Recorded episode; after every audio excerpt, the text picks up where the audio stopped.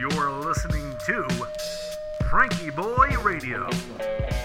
that the only thing we have to fear is fear itself. Letting America take a deep breath.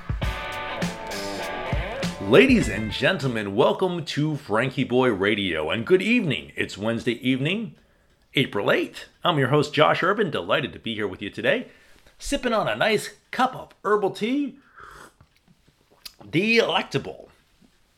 Got a strange philosophical thought to share with you today, as I want to do later in the evening. And, uh, well, I hope you've had a good day. It's been beautiful over here. The sun's been shining, the red buds are in full bloom, and the forest is growing shady with the new leaves coming out. Beautiful.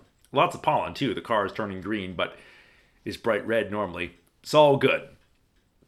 Okay, so I've been working on a couple of things I wanted to share with you. First, I am developing a talk on geology. Developing is a good word because it's kind of haphazard. I'm watching some videos and reading some stuff and cobbling it all together, and I'm realizing that the the big stumbling block or rock in my shoe, if you'll pardon the pun, is how to wrap my head around the wonderful concept of deep time. It's hard enough to think in terms of my short life difficult to think in historical terms. And I'm finding physically impossible to think in terms of millions or billions of years. So I want to try to start to visualize that and to scale it down and have ways to wrap my head around it. So working on that, we'll get back to you about that. There's some some cool exercises that will not develop quite yet, but I'd like to share with you soon. So the thing with deep time was having a conversation with a friend the other day, and she was saying about how it makes her feel so insignificant. And this is something that pops up quite often when I'm talking to people about astronomy, and that not only deals with deep time, but vast distances as well. And that's the understatement of the century. It was a clear night this evening, so I was out looking at some beautiful views Venus, the Orion Nebula, and distant galaxies. And the galaxies whose photons started their journey before the Sierra Nevada mountains even existed. Before a mountain existed. And usually, when I look at something like that, this is how my thought process goes. I'll look around, try to aim the telescope, and I'll be searching for it. I'm like, ah, that star doesn't look familiar. Uh, where is this thing? Am I using the right eyepiece? Oh, there it is. I think I see it a little blurry. I better get it before the moon comes up. Wow, it's a galaxy that light started out before the mountains existed. So a very earthly part of my brain that just kind of like focuses on that. Yep, yep, yep. There it is. And then when you really think about what you're seeing, it just blows your mind, and it can induce a lot of terror in people as well, because if you just made a rocket ship and took off after you left the trees, you wouldn't reach another star for 50,000 years at minimum. There's nothing out there effectively. Well, there's a lot of stuff out there, but it's so far away, there's practically nothing out there. It would take us so long to get there. And this, understandably, freaks some people out. And it's easy to have a descent into nihilism in the fact of, well, what does it matter anyway? Well, I was out at the telescope this evening and I was thinking about all this, and for some reason, the vast comforts me. And I have a, a new way to explain it that hopefully will bring you some peace as well. So, if you take the subject of time and deep time, we can use a method of scaling things to realize that perhaps we're framing the question wrong. I don't know. And I could be way off about this, but let's take the star of Rigel in the constellation Orion. It's like Orion's left foot. And that light takes about 800 years to reach us. And we might say, 800 years, well, what's the point of anything, right? Well, do me a favor right now and hold your breath and see how long you can hold your breath. Let's do it together. Ready? And count while you're doing this.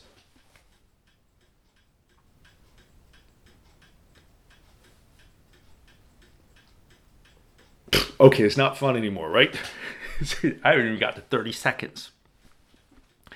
30 seconds matters to me a lot right there.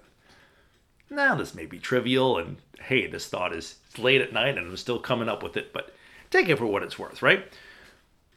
So, those 30 seconds mean an awful lot to me, and that 800 years mean an awful lot to that photon.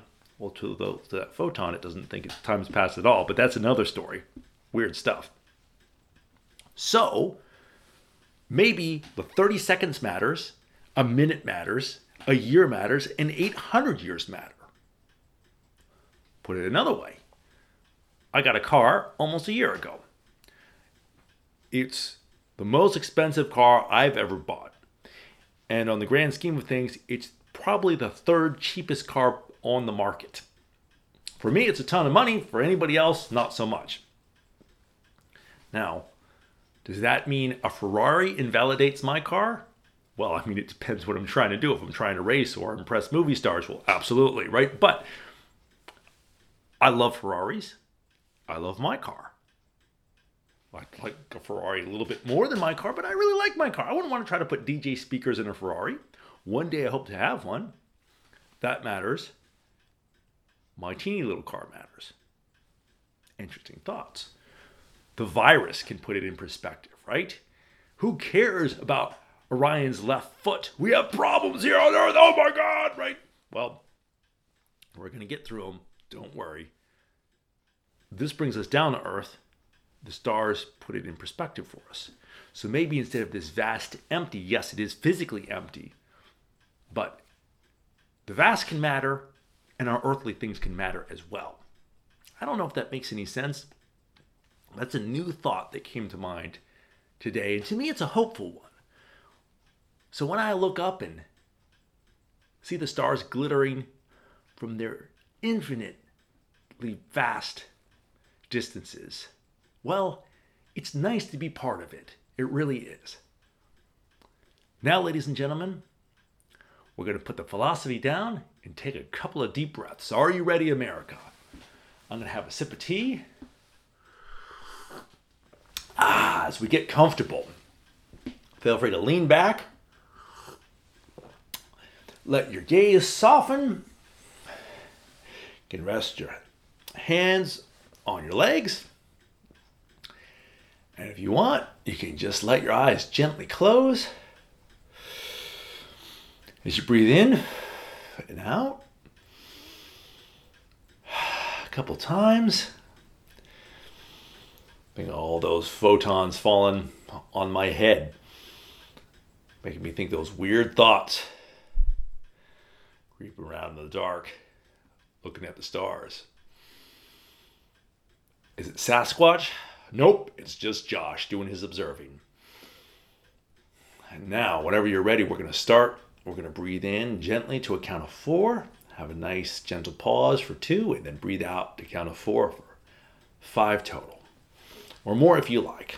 Here we go. Inhale. One, two, three, four. Pause. One, two. Exhale. One, two, three, four. Inhale. One, two, three, four. Pause. One, two. Exhale. One, two three, four. Inhale, one, two, three, four. Pause, one, two. Exhale, one, two, three, four. Inhale, one, two, three, four. Pause, one, two. Exhale, one, two, three, four. Last one. Inhale. One, two, three, four. Pause. One, two. Exhale. One, two, three, four. Ah. And hey, if you're listening to this this evening, go take a look out the window and see that beautiful moon. It's a little past full, so it's rising a little bit later, but it is nice. We'll see you tomorrow. Good night.